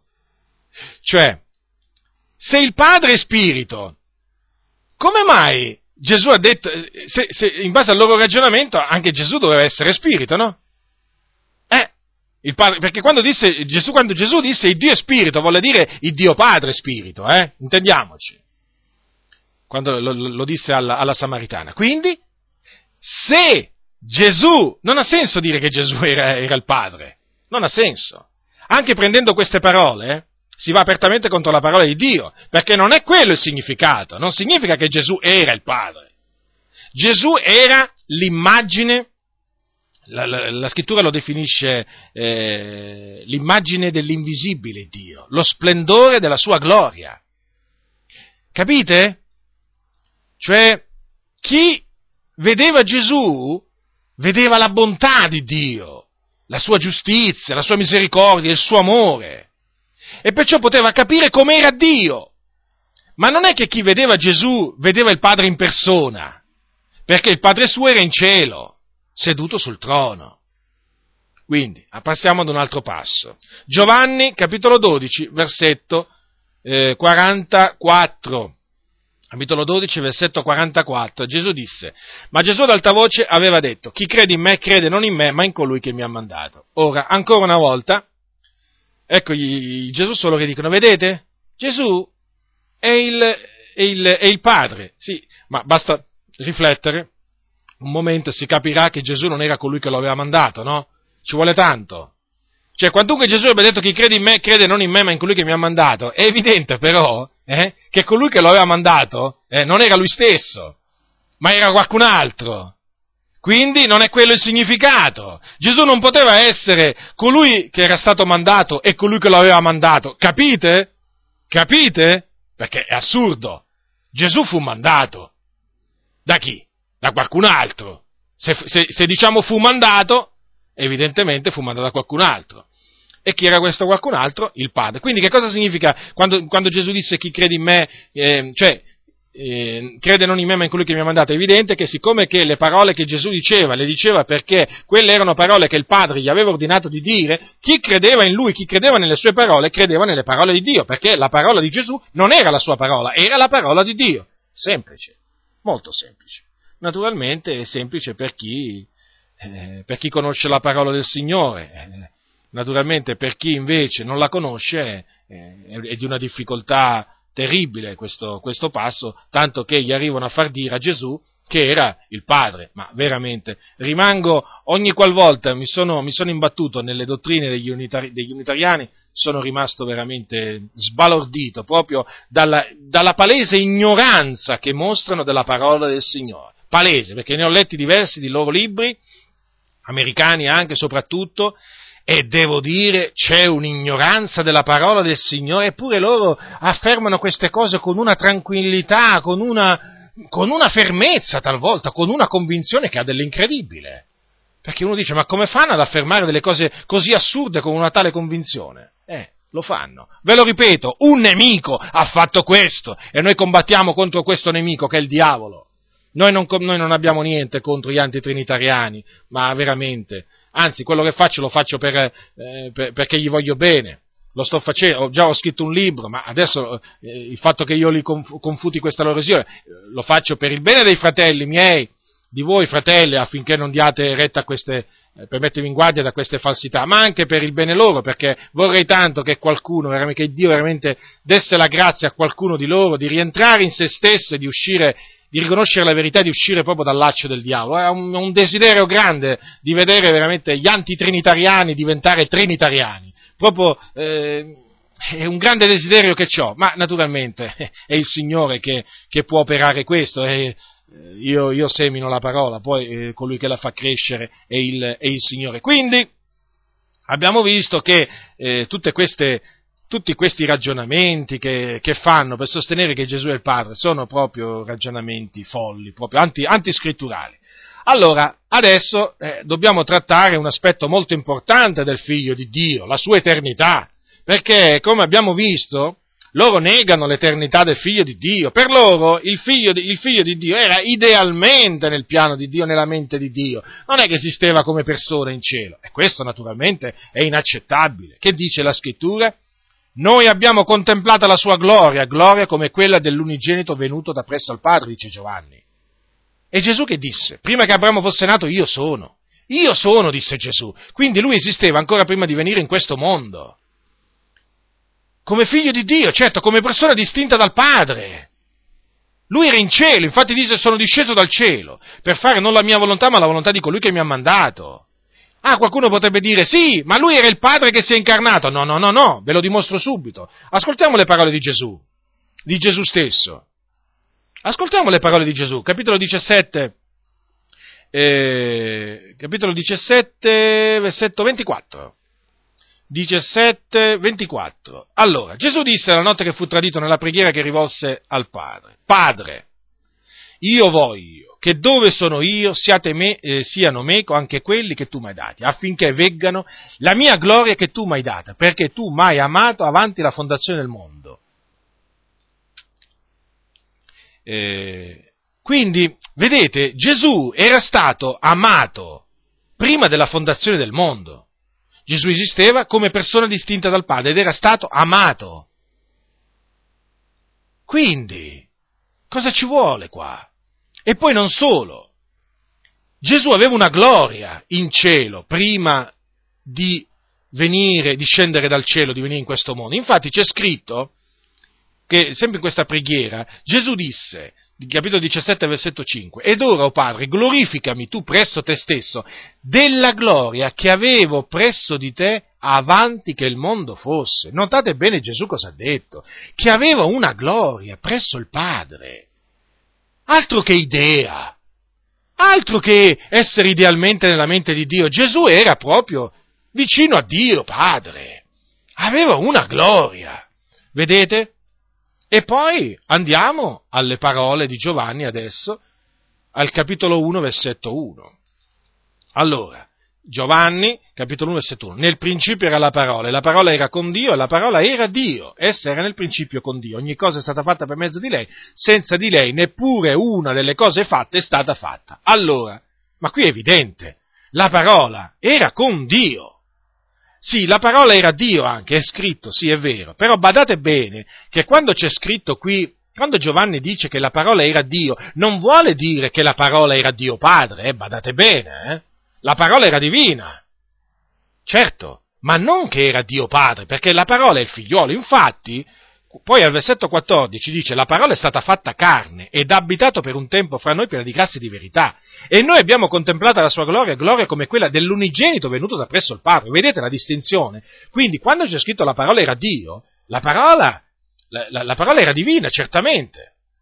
Ma la parola non era Dio Padre, perché quando la parola fu fatta carne, Dio Padre rimase in cielo e la parola scese sulla terra in forma umana, in sembianza umana, l'unigenito venuto da presso al Padre.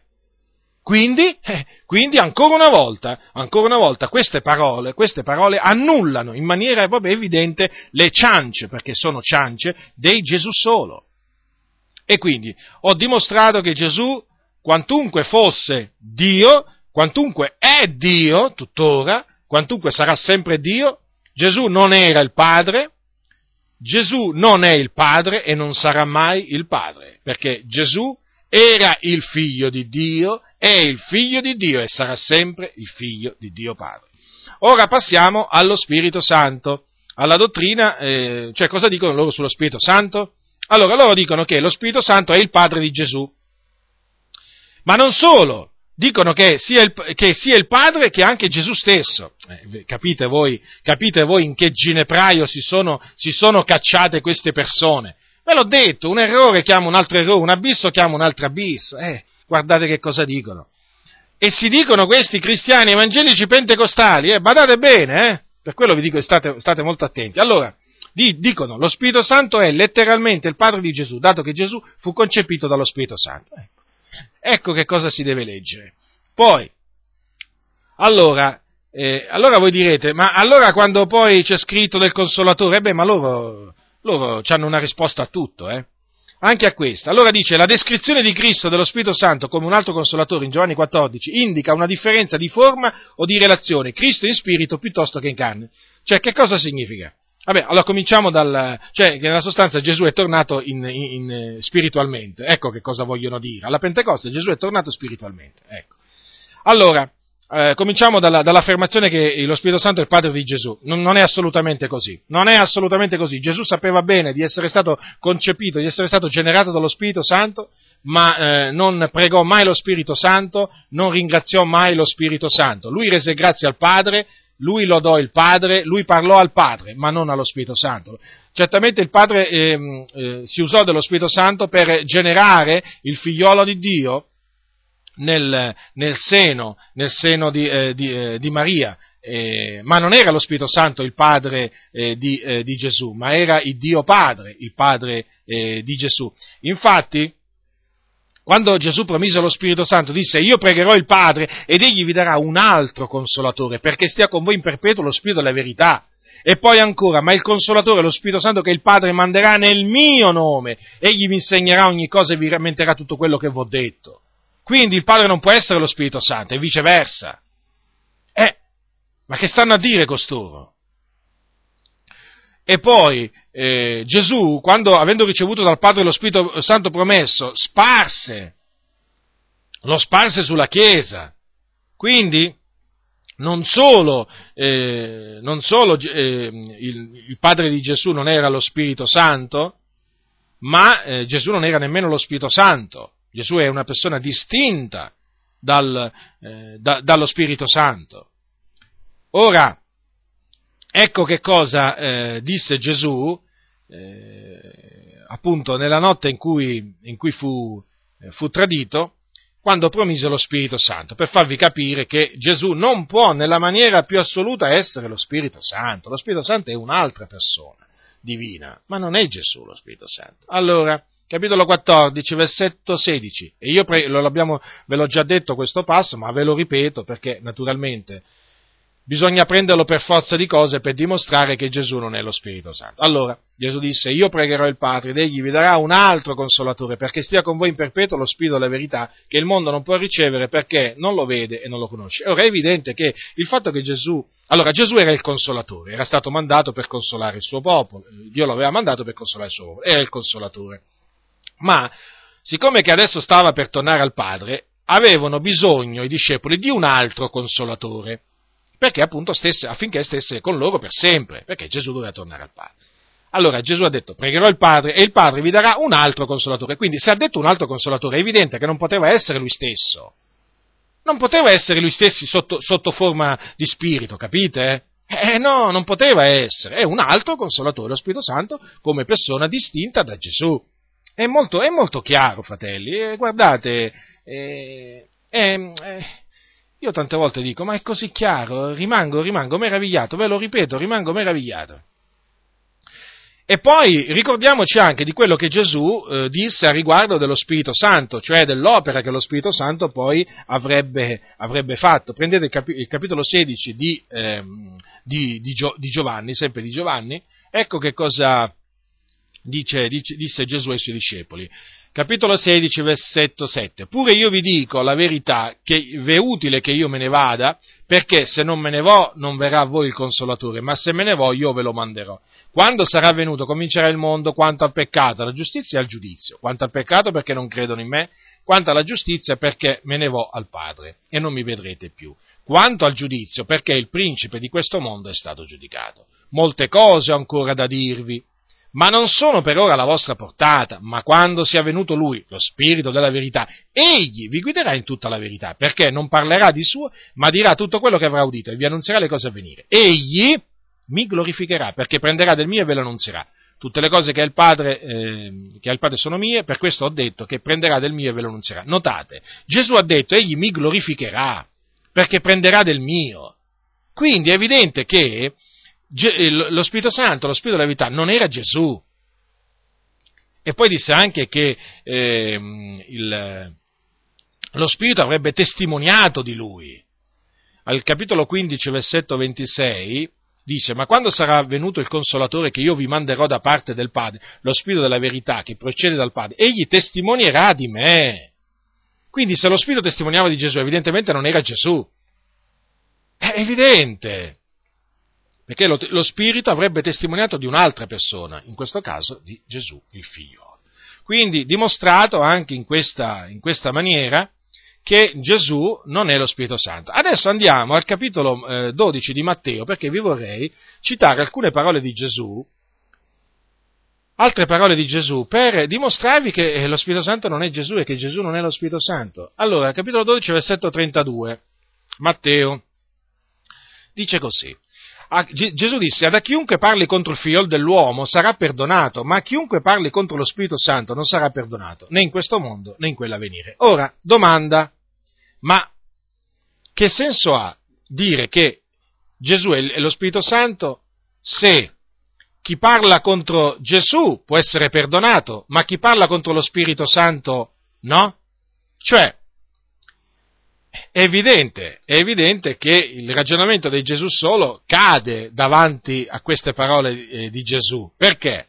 Perché Gesù ha detto chiaramente che chi parlerà contro di lui sarà perdonato, ma a chi parla contro lo Spirito Santo sarà perdonato, quindi per forza di cose lo Spirito Santo deve essere un'altra persona, non può essere lui stesso, sotto un'altra forma, non può essere. Vedete? Anche queste parole stanno a indicare che lo Spirito Santo non è Gesù e Gesù non è lo Spirito Santo. E al capitolo 4 anche di Galati ci sono delle parole di Paolo, al capitolo 4 dei Galati, anche, anche queste, che mostrano che lo Spirito Santo non è Gesù. Capitolo 4, vers- eh, capitolo 4 versetto 4. Allora, eh, no, versetto 6. E perché siete figliuoli, siete figliuoli, Dio ha mandato lo spirito del suo figliolo nei nostri cuori, che grida Abba Padre. Quindi, è, è evidente, lo spirito del suo figliolo, per il quale noi eh, gridiamo Abba Padre. Dio ha mandato il suo figliuolo, ma Dio ha mandato anche lo spirito di Gesù nei nostri cuori. Quindi vedete, ancora una volta vediamo la distinzione delle persone divine nella, nella, nella, nella divinità. Fin qui la confutazione dell'eresia sulla divinità. Ora mi volevo, mi volevo mh, brevemente soffermare, volevo brevemente confutare la loro, eh, l'altra loro eresia, quella appunto sulla salvezza, perché come io vi ho accennato prima, questo errore, del, mh, mm, questo errore che loro eh, proclamano, sul, che hanno accettato sulla divinità, ha prodotto delle nefaste conseguenze sulla via della salvezza, perché voi dovete sapere che i Gesù solo insegnano che eh, si viene salvati badate bene a quello che, che vi dico, si viene salvati non quando si crede in Gesù, ma quando si viene battezzati con lo Spirito Santo e si comincia quindi a parlare in altra lingua. Certo, eh sì, questo è stato un errore inevitabile nel quale loro sono, sono caduti. Allora, loro dicono, loro dicono così, che una persona non può essere nata di nuovo appieno fino a che non ha ricevuto il battesimo con lo Spirito Santo, con l'evidenza appunto del parlare in altra lingua. Ora, vi voglio leggere alcune parole che ha detto, eh, diciamo che sono scritte nei loro, nei loro manuali. Ascoltate attentamente. Gesù chiamò la trasformazione di una persona dal peccato al regno di Dio una nascita d'acqua e di spirito. Questa nuova nascita è più che il battesimo in acqua, perché include l'opera di trasformazione dello Spirito di Dio. Una persona può essere battezzata in acqua nel nome di Gesù e non essere ancora nata di nuovo. Essa rimarrà fuori dal regno di Dio fino a che non riceverà anche lo Spirito Santo. Senza il riempimento dello Spirito Santo la nascita di una persona non è completa. Essa può essere perdonata dei suoi peccati passati, ma essa non è nata di nuovo. Ve lo ripeto questa affermazione perché è un'affermazione chiave. Essa può essere perdonata dei suoi peccati passati, ma essa non è nata di nuovo. La sua nuova nascita non è finita. Essa ha bisogno di un cambiamento spirituale della sua natura peccaminosa che viene solo tramite il riempimento dello Spirito di Dio. Una persona salvata, quindi, è qualcuno che è sia perdonato che rigenerato, sia perdonato che trasformato. Quindi, questi eh, pentecostali antitrinitariani insegnano che coloro che non sono stati battezzati con lo Spirito Santo non sono ancora salvati, perché non sono ancora nati dallo Spirito. Quindi, il, il loro, per ricapitolare, eh, la maniera in cui si viene salvati, secondo i pentecostali antitrinitariani, è questa qua. Bisogna innanzitutto ravvedersi, poi credere, poi farsi battezzare, naturalmente non nel nome del Padre, Figlio e dello Spirito Santo, perché loro dicono nel nome di Gesù, perché eh, eh, Gesù è solo vero Dio, sapete il ragionamento che fanno. E eh, poi, eh, dopo essere battezzati in acqua, in nome di Gesù per la remissione dei peccati, perché loro dicono che il battesimo rimette i peccati, ma strana cosa, rimette i peccati, ma poi alla fine, dopo il battesimo, questa persona non è ancora salvata, avete notato? Perché appunto deve essere pure battezzata con lo Spirito Santo. Perché fino a che non è battezzata con lo Spirito Santo, non, essere, non si può definire nata da Dio e quindi non può essere definita salvata un figliolo di Dio. Questo è grave. Questo è grave. È molto grave, perché la Sacra Scrittura afferma in maniera inequivocabile che la remissione dei peccati, guardate, per confutare questa eresia, vi eh, citerò solo due o tre versetti e ve li spiegherò. Allora, la Sacra Scrittura insegna che per ottenere la remissione dei peccati è necessario ravvedersi e credere nel Signore Gesù Cristo, perché si ottiene mediante la fede nel suo nome la, la remissione dei peccati. Capitolo 10, ha dette Pietro queste parole. Capitolo 10, versetto 43 degli Atti, di lui attestano tutti i profeti che chiunque crede in lui riceve la remissione dei peccati mediante il suo nome. Badate bene, chiunque crede in Gesù riceve la remissione dei peccati. Ora, ma chiunque crede in Gesù non solo riceve la remissione dei peccati, ma anche nasce da Dio. Perché vi dico anche che nasce da Dio, cioè nasce dallo Spirito di Dio? Perché primo, eh, nel primo capitolo di Giovanni, al capitolo 1, al versetto, eh, dal versetto 11, è scritto quanto segue. È venuto in casa sua e i suoi non l'hanno ricevuto, ma tutti quelli che l'hanno ricevuto egli ha dato il diritto o il potere di diventare figlioli di Dio, a quelli cioè che credono nel suo nome, i quali non sono nati da sangue, né da volontà di carne, né da volontà d'uomo, ma sono nati da Dio. Notate molto bene, fratelli, notate molto bene. Quindi coloro che credono coloro che ricevono il Signore Gesù, quindi coloro che credono nel suo nome, sono figliuoli di Dio. Perché sono nati da Dio, quindi la nuova nascita si sperimenta esclusivamente mediante la fede in Gesù Cristo. Tanto è vero che Giovanni al capitolo 5 della sua prima epistola dice chiunque crede che Gesù è il Cristo è nato da Dio. Tu puoi avere creduto Ge- che Gesù è il Messia, eh? da due secondi tu sei nato da Dio perché hai creduto che lui è colui del quale hanno parlato Mosè nella legge e i profeti. Questo dice Giovanni, il discepolo che Gesù amava, l'apostolo. Chiunque crede che Gesù è il Cristo è nato da Dio, quindi è un figliuolo di Dio. Basta solo credere, quindi? Sì, basta solo credere. Vedete? Con questi, eh, con questi passi si eh, confuta questa ennesima eresia dei Gesù solo. Ve, ve, ve, ve lo ripeto, si riceve la remissione dei peccati mediante, esclusivamente mediante la fede in Gesù Cristo. E mediante sempre la fede, solo la fede in Gesù Cristo, si nasce da Dio perché si diventa figliuoli di Dio.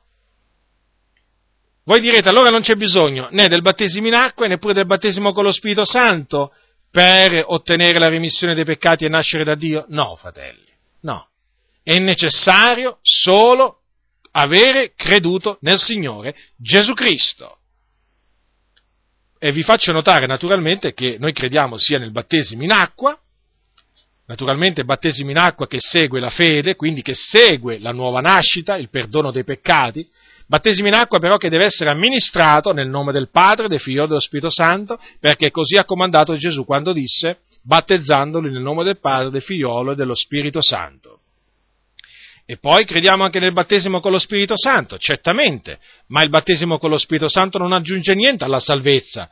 Il battesimo con lo Spirito Santo non fa nascere di nuovo. Il battesimo con lo Spirito Santo è un rivestimento di potenza che si sperimenta dopo la nuova nascita dopo la nuova nascita, è semplicemente un rivestimento di potenza, perché Gesù disse ai suoi, prima di essere assunto in cielo, voi riceverete potenza quando lo Spirito Santo verrà su di voi. Gesù non disse voi nascerete di nuovo, Gesù non disse voi otterrete il perdono dei vostri peccati, no, voi riceverete potenza, perché la rimissione dei peccati si ottiene quando si crede.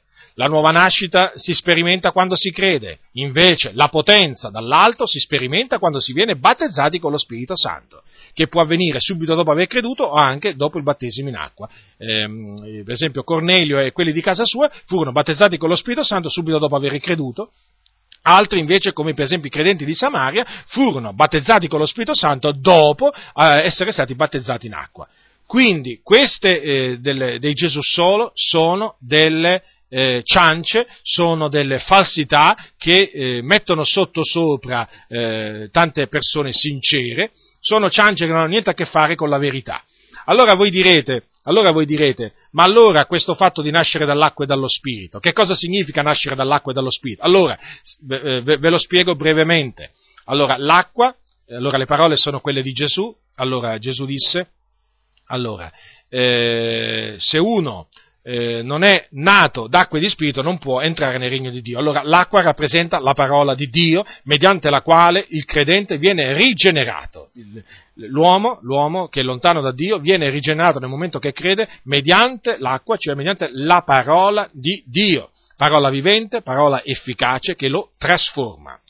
Lo Spirito è lo Spirito Santo che nel momento in cui una persona eh, cioè prima lo Spirito Santo convince una persona di peccato, poi quando la persona eh, crede, lo Spirito Santo viene a dimorare in quella, in quella, persona e quella persona, mediante lo Spirito, perché riceve una misura di Spirito, eh, può dire Abba Padre, perché appunto è un figliolo di Dio. Lo Spirito comincia ad attestare col suo Spirito che egli è un figliuolo di Dio.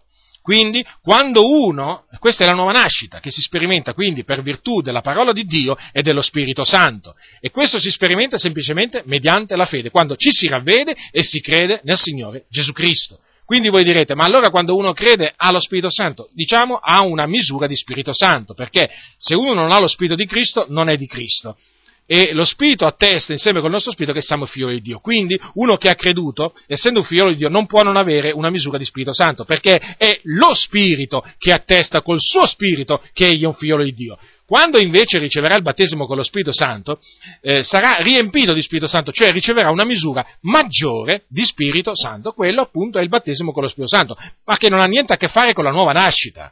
Niente, niente. Quello è semplicemente un riempimento di Spirito Santo, una ricezione di una misura superiore di Spirito Santo che avviene certamente sempre per fede, ma dopo che si è nati di nuovo. Quindi, fratelli nel Signore, sorelle nel Signore, badate a voi stessi. Vi ho esposto, eh, vi ho esposto sia le, le, false dottrine del Gesù solo, eh, e naturalmente sia, eh, sia quello che dice la Sacra Scrittura ritenete quello che dice la Sacra Scrittura. E quando mm, naturalmente incontrerete, se incontrerete eh, costoro, eh, mm, sappiate, sappiate che eh, eh, non sono loro che devono far fuggire voi, ma siete voi che dovete far fuggire loro, perché eh, voi dovete loro resistergli in faccia, perché cominceranno a farvi discorsi strani, come per esempio eh, alcuni, alcuni, di questi pentecostali antitrinitariani vi, vi, cominciano a dire ah il tuo battesimo che hai ricevuto il nome del Padre, del Figlio e dello Spirito Santo non è valido, devi essere ribattezzato eh, nel nome nel solo nome di Gesù. Non, non, non dico tutti, eh, non dico tutti gli antitrinitariani ragionano così, ma guardate che la maggior parte, la maggior parte ragiona così, eh.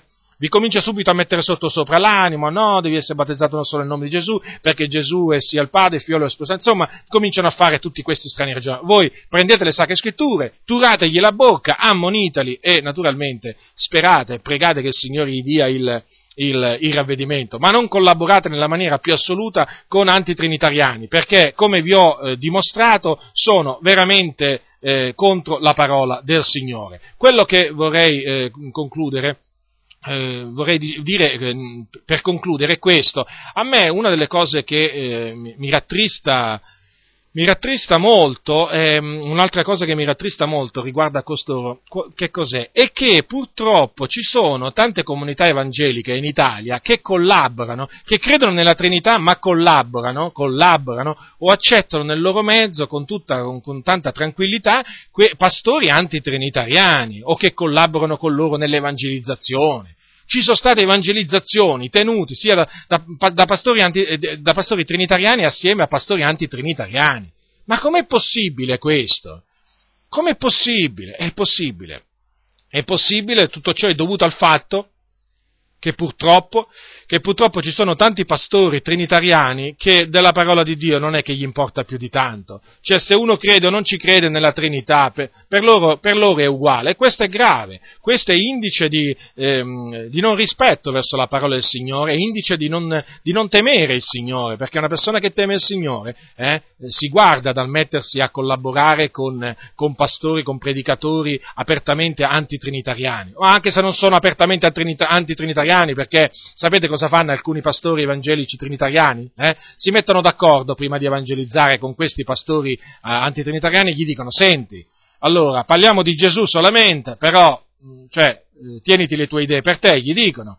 Lo so, tu non ci credi nella Trinità, però non cominciare a parlare contro la Trinità, collaboriamo, parliamo di Gesù, volemo se bene, come dicono a Roma, eh, perché purtroppo è così, cioè basta che parliamo di Gesù, amiamoci gli uni gli altri, Ecco, ecco il, il, diciamo, l'alleanza che fanno, no? su quali base. Come dire, eh, però, no, guardati bene dal parlare contro, contro la Trinità. E purtroppo ho saputo, ho saputo di queste cose. Una, questo mi ha prodotto una grande tristezza, perché tanti fratelli poi, cosa succede? Che quando mi hanno sentito dire o hanno letto nei miei scritti che quello o quell'altro era antitrinitariano, hanno detto, ma come? Cosa stai dicendo, fratello? A me non mi risulta. Eh, a me risulta invece. Andatevi, andatevi a, a, accertare, poi quando sono andati a accertarsi hanno detto, eh, fratello Giacinto, in effetti avevi ragione, questi non credono nella, eh, non credono nella Trinità.